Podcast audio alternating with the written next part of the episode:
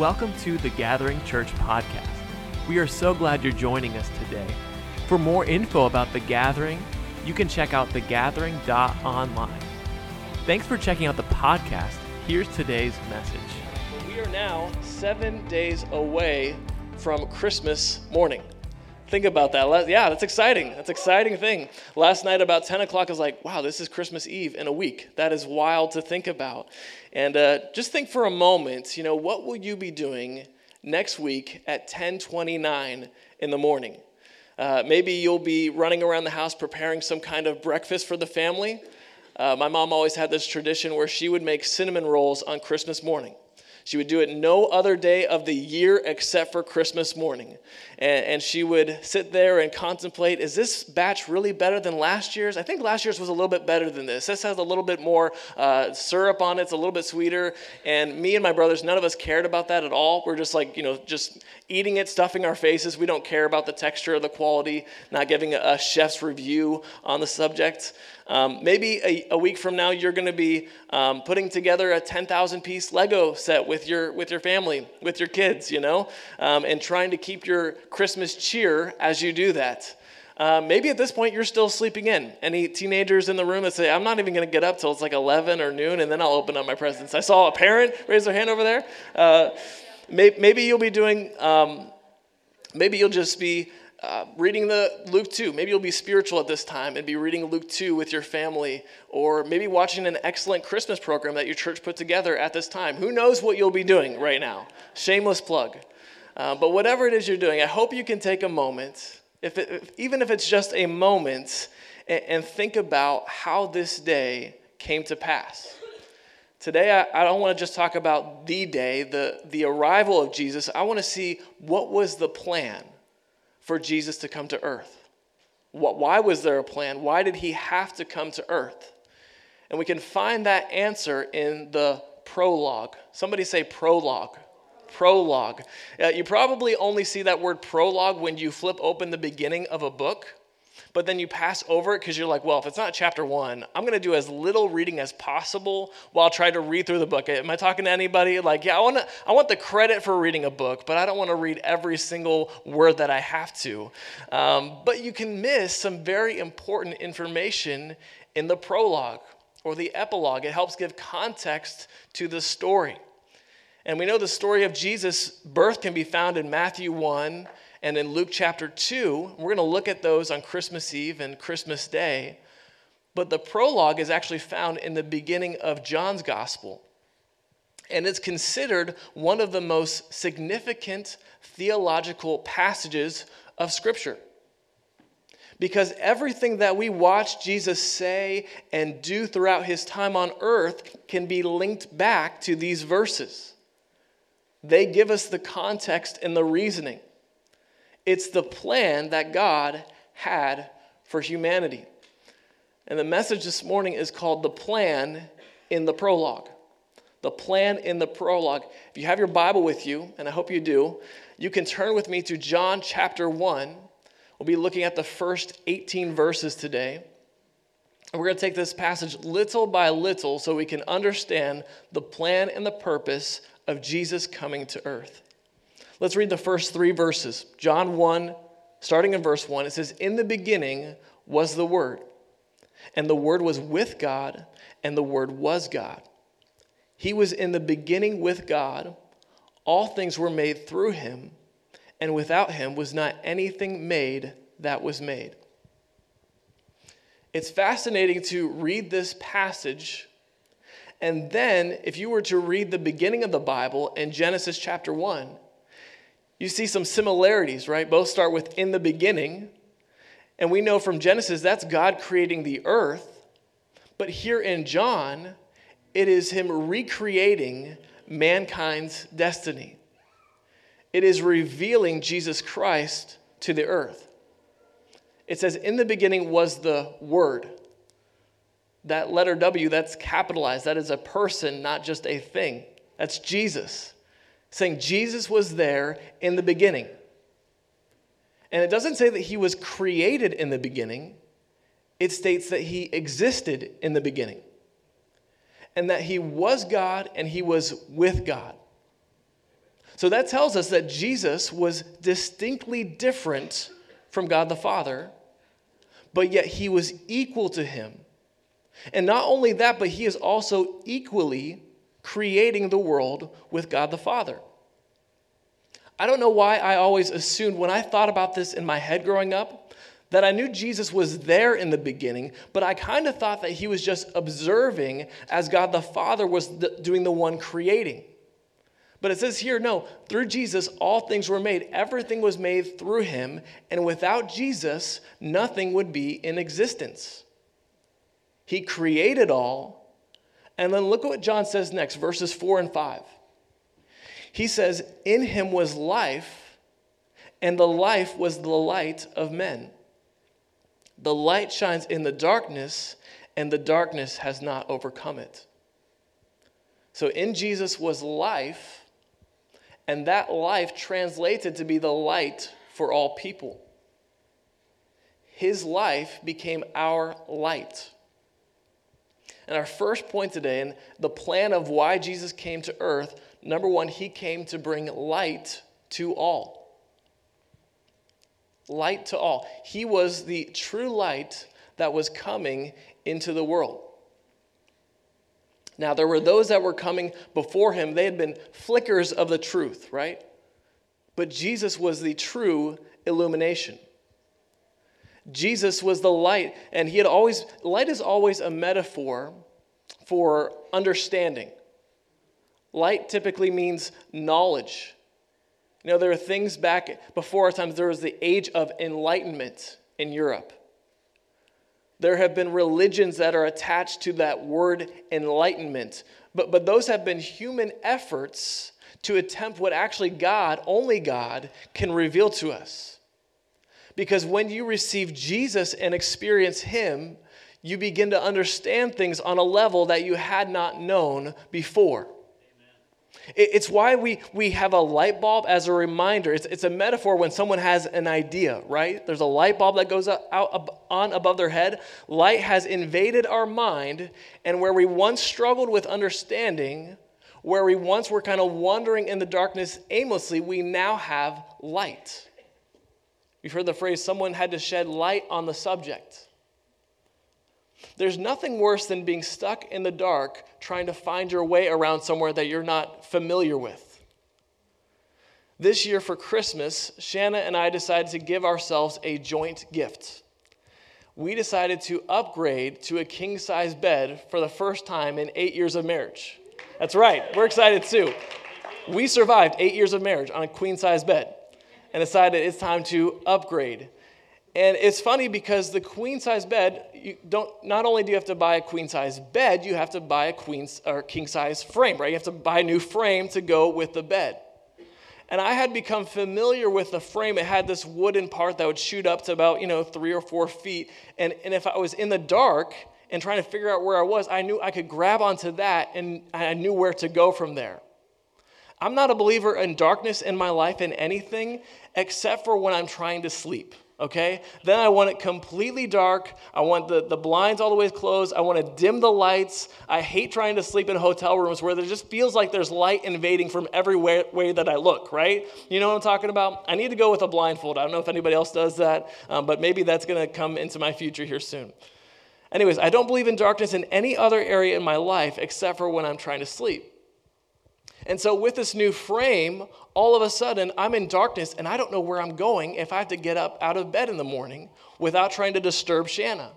And so instead, I used to be able to grab on this and move past it to get to the bathroom or get to the, to the kitchen or whatever. But now I'm like shuffling my feet, trying to know where I'm going so I don't run into something. And I need my phone to be a flashlight and light up the room for me, light up my feet to see where I'm going. Jesus is the true light that when you accept him into your life and you acknowledge him as Lord, he will shine on the darkness and help you to see where you're going to avoid stumbling and struggling. And notice it says in verse 5 it says, The light shines in the darkness, and the darkness has not overcome it. We also sang that with a song before, right? This is not a light that, that it flickers or it's dim it does not hold back from streaming light into your life if you stay focused on Him. He will direct where you should, where you should go and where you should stay away from. And as I was thinking about this, this just came to me. The light of Jesus, it doesn't only shine where you want it to, it'll shine in all areas of your life.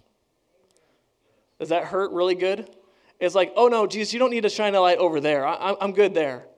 I, I don't need help there. Oh, why, why are you showing me this? Why are you pointing this out to me? The light of Jesus shines in every area of your life, whether you ask Him to or not. And His light will guide you. It'll help show you, yes, that's a good job to go to. No, stay away from that job. That's not a good place for you. Yes, that's a good school for your kids. Ah, you know what? That's a, that's a bad area for your kids to be at. Yes, that's a good relationship for you. Or no, that's probably not a great idea. If you allow the light of Jesus to guide you, he will direct your path. And it says that the world cannot overcome Jesus. It says the darkness has not overcome. We know that Jesus is greater than the world. Then skip down to verse 9 with me.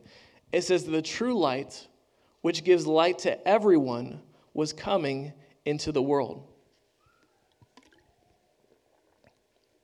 Not only is Jesus the light, but he gives the light to everyone so that you and I can also have that light that overcomes the darkness. Remember, it said that Jesus' life was the light for all people. When we receive him, we reflect his light in this world. If you remember back to the Sermon on the Mount, Jesus was saying in, in Matthew 5, he talks about the Beatitudes. He says, Blessed are those who mourn, blessed are those who hunger and thirst for righteousness. And then he says, he says, You're the salt of the earth. And then read what he says next in verse 14. He says, You are the light of the world.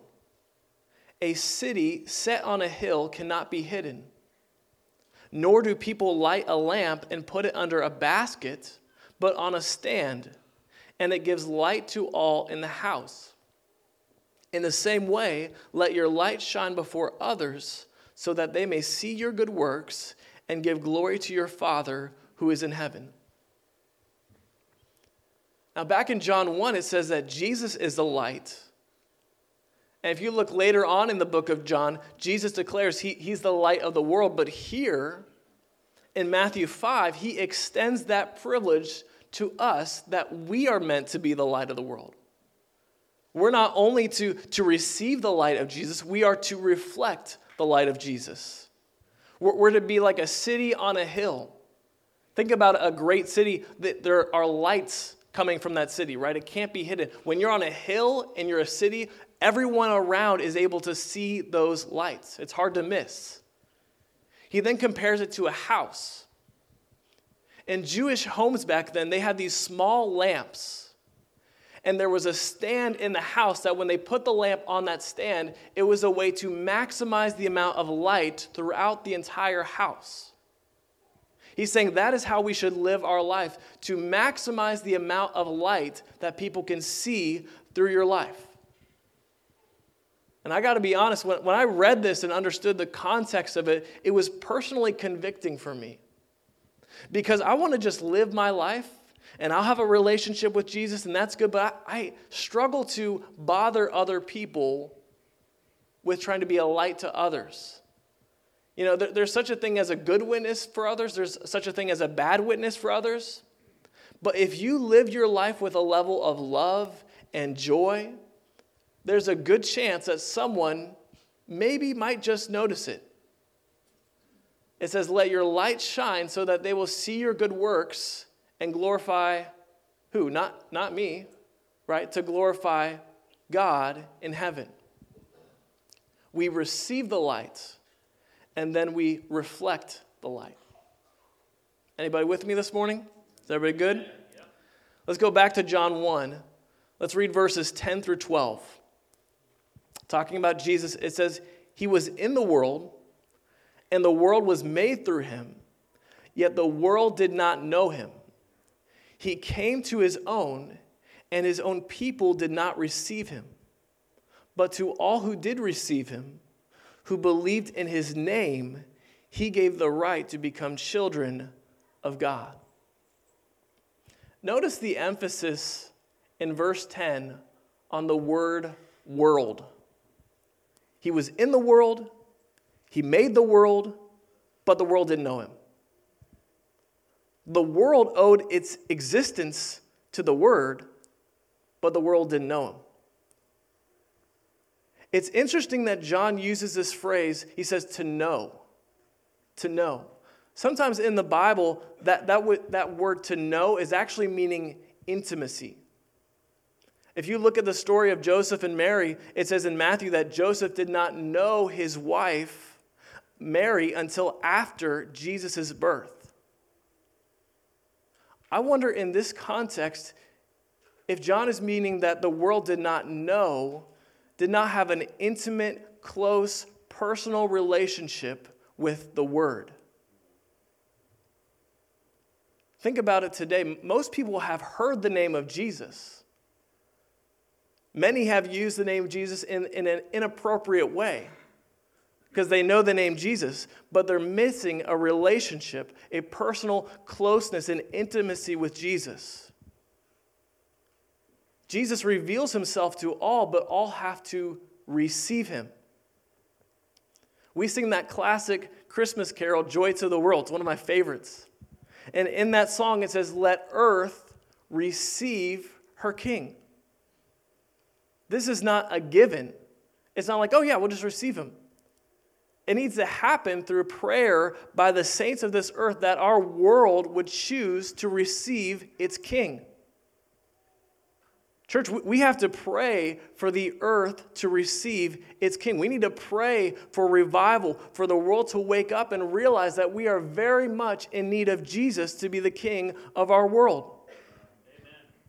Because what happens when we do receive him, when we choose to receive Jesus, look at the end of verse 12. To those who receive him, he gave the right to become children of God.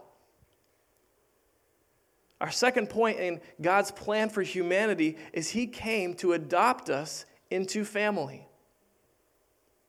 When we receive Jesus, He gives us the right to become His child. It's, it's a right, it's not automatic. It, and it says to become a child of God, not to be a child of God. So there, there's a process here. To become something, that means there's a change in status. When we accept Jesus, we don't immediately become a mature disciple, right? No, we're, we're a baby Christian. We need to grow in our relationship with the Lord. We need to be praying and reading the Bible, growing. But we are given in that moment when we receive, we are given the right. And notice it says, to all who did receive him. And then it says, before we gain the right, he actually gives further specification on what receiving means. He says, to those who believe in his name. Believe in his name. Believing in the name had strong connotations back then because your name was the same as your reputation and character. To believe in the name, it meant that you trusted in that person. Your, your name was your brand. Think about different brands. When you hear the name of a brand, how does it make you feel? I know a lot of that will depend on your experience with that brand.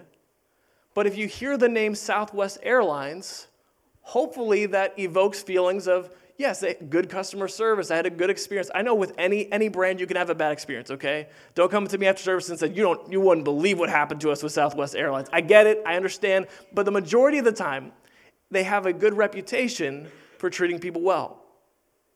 Now, what happens if I say the brand Spirit Airlines? Is this too soon for Scott? Where's he at? I just want to make sure he's not going to. You know, maybe you had a good experience with them. And hey, they're, they're cheap, right? So maybe you enjoyed that. But you also may have had bad opportunities with them, bad experiences with them. When you think about these brands, what does it bring to mind in you? Think about something like Nike. Maybe you think about quality brand, maybe you think about fashion, you think about athlete sponsorship. What happens when you think about uh, the Ritz Carlton? I've never been to one, but, but everything that we've heard, they, they are known for a brand that cares about their customers, takes care of their customers to, to the highest level, above and beyond. You get the point? All, all these brands, the names, you may think in electronics that uh, Sony is a great brand for a TV. You, might think that um, if you're buying a phone or um, a tablet, you might go with Apple, or maybe you're staunchly against them for some reason. Whatever it is, everyone's got an opinion, right? But the brand brings something to mind for you. Because you see, the name that you believe in will push you to rely on them. The people that, that work for that brand, and John is saying in verse 12 that whoever believes in the name, whoever believes in the brand of Christ will have access to the family of God. Because when you hear the name of Jesus, the world might think of it as something, nothing more than a curse word. But when you believe in the name, not just hear the name, when you believe in the name, you know it means a Savior to you. You know He means love and goodness and mercy and peace. Right? We're a people that we believe that just, just the mention of the name of Jesus, miracles take place. Demons have to leave. Chains are broken off when we believe just the mention of the name of Jesus. The Bible says that at the name of Jesus, every knee will bow in heaven, on earth, under the earth, and every tongue will confess that Jesus is Lord. That's what we believe, right? I, I know that if I'm in a moment, I don't know what to say, I have no peace, I can just say the name of Jesus and it will bring peace to my heart. Jesus came to earth so that we would have the right to believe in his name and to become a child of God. And read what it says next in verse 14.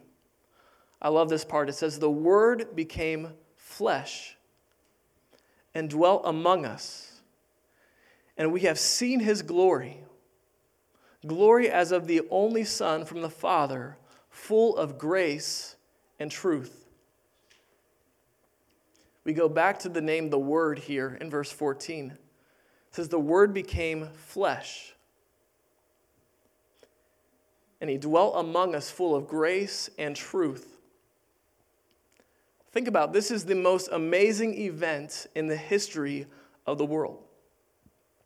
That the all powerful Son of God would take on human nature and become flesh. And just so you know, when John uses the word flesh here, he's not using it like Paul would use it in, in, the, in his epistles, okay? Paul would say flesh when he was writing letters, and flesh meant evil and, and sinfulness.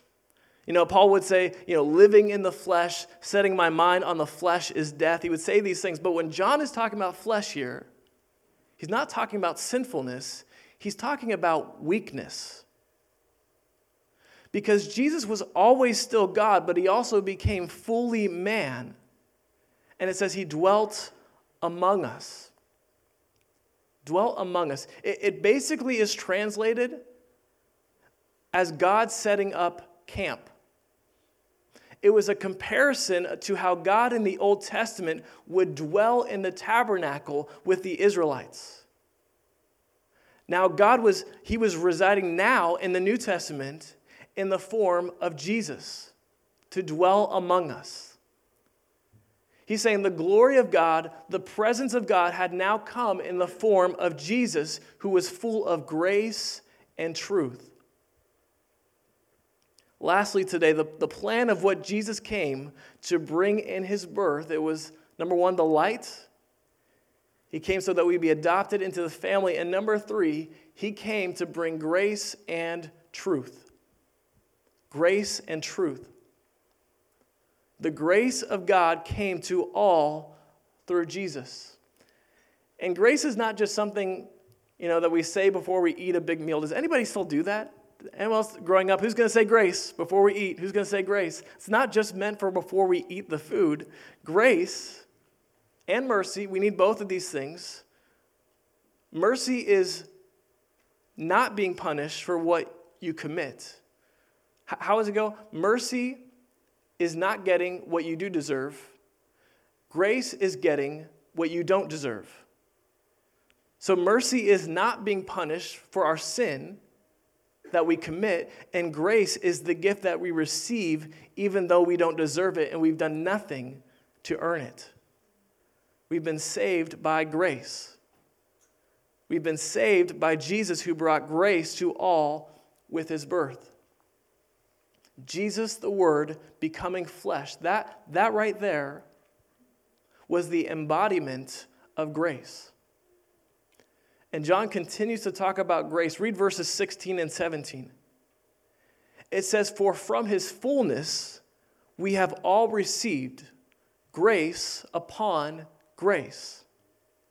For the law was given through Moses, grace and truth came through Jesus Christ. Grace and truth, they came through Jesus. And it's interesting because here John talks about the law, and the law came from Moses, and then he talks about the revelation of Jesus. And these two are not placed up against each other to say the law was bad and Jesus is good. Instead, it's showing how the law led to being fulfilled by Jesus. We know this because it says grace upon grace. From the fullness of God, we have received grace upon grace. I don't want you to miss this, okay? Grace upon grace. It means the grace that came from Jesus was stacked on top of the grace that had come from the law. It doesn't say grace upon the law. The law was not bad, it was simply incomplete, and Jesus was the completion. Both the law and the coming of Jesus were both necessary for our salvation because the law graciously clarified the requirements we needed to live righteously before God.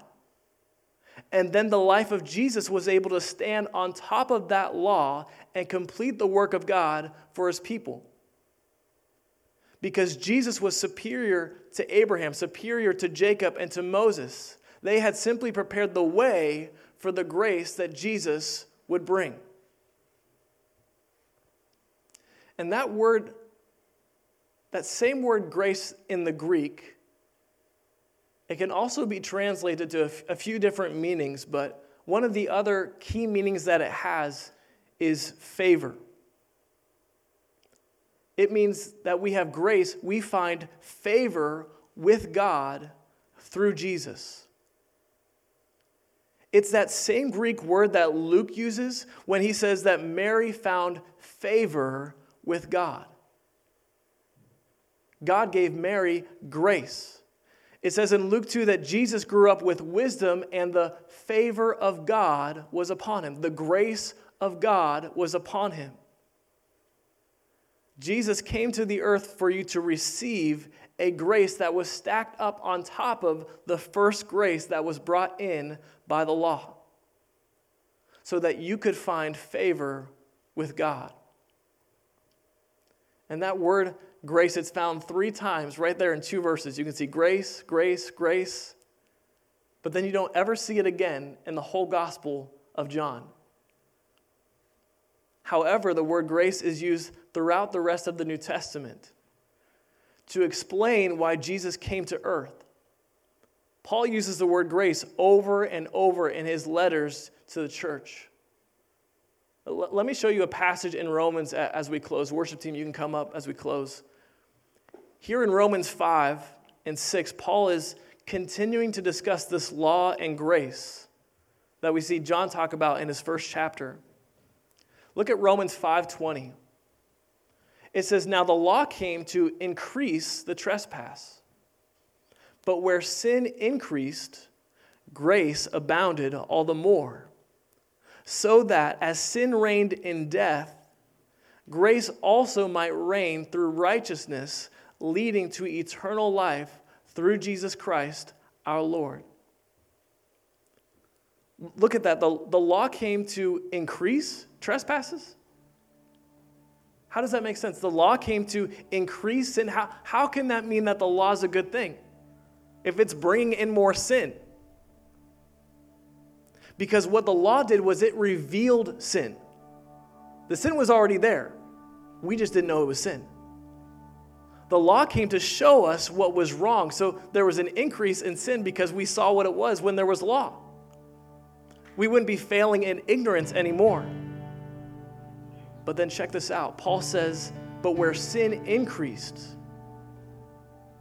because of the knowledge, grace abounded more. See, the law revealed sin, but grace came to defeat sin.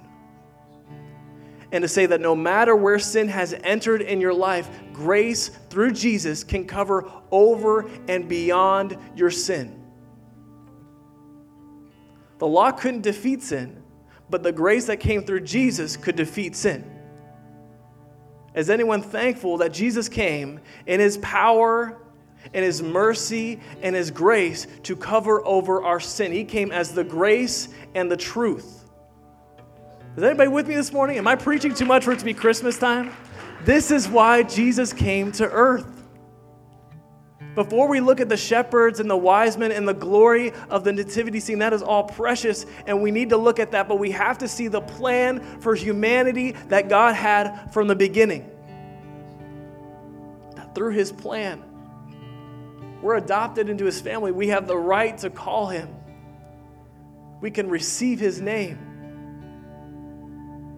The law came before, and it was actually grace because it allowed us to see where we were doing the right things, where we were doing the wrong things, wrong things.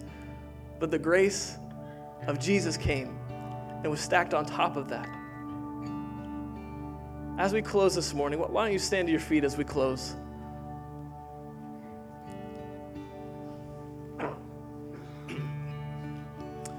As we close this morning, if you're here and you've never accepted the grace of Jesus, you've never accepted the gift of salvation and become a child of His, I do not want to pass through this moment before giving you an opportunity. Last week we had one person raise their hand to receive God for, to my knowledge, the very first time. Praise God. Amen. And in this Christmas time, I, don't want to leave this moment without giving another person an opportunity to receive the name of Jesus to receive the grace and the truth that He gives us. If you're here, normally I ask people to bow their heads. I'm not going to do that this time. I'm just going to ask you if you're here and you've never accepted the gift of grace and truth, would you be bold enough to just slip up your hand? We want to pray with you. We want to celebrate you. I'm not looking to embarrass you in any way. But you're here and you've never prayed that prayer. You've never accepted Jesus into your heart. This is your moment. I ask you to slip up your hand if that's you. If you're here today. God is calling you home to be part of His family. Is that you? Slip up your hand. I want to make sure I don't miss anybody. Okay. All right, then I'm going to assume that we are all part of the family of God. I'm going to move on to what I believe God has called us to focus on here to end and as we close this service. Typically, when we end a service, I, I ask you to slip up your hand if you need prayer for something. You know, you need prayer for more grace in your life. You need prayer for the light of God. And I'm happy to pray any of those things. But what I felt this morning as I was reading through John chapter 1, as I've been preparing this message, I felt like we were to, as a church, take a moment to pray for earth to receive its king for us as a church to join together and pray for our nation, pray for our city, pray for our world to truly turn to God this Christmas time and receive its King. And the team is going to lead us in a song called Jesus as King. If you didn't know, we, we wrote this song a couple years ago. And we chose a couple months ago to rewrite it with some Christmas lyrics in the verses. And so I'm asking you, as they lead this song, would you pray and intercede for our earth to receive its king? Maybe there are employees at your work, there's neighbors around your neighborhood that need to receive the gift, the grace of Jesus. Can we as a church stand in the doorway? Can we stand in, their path and pray for them to get closer to God this season? Let's worship and let's pray together as we close.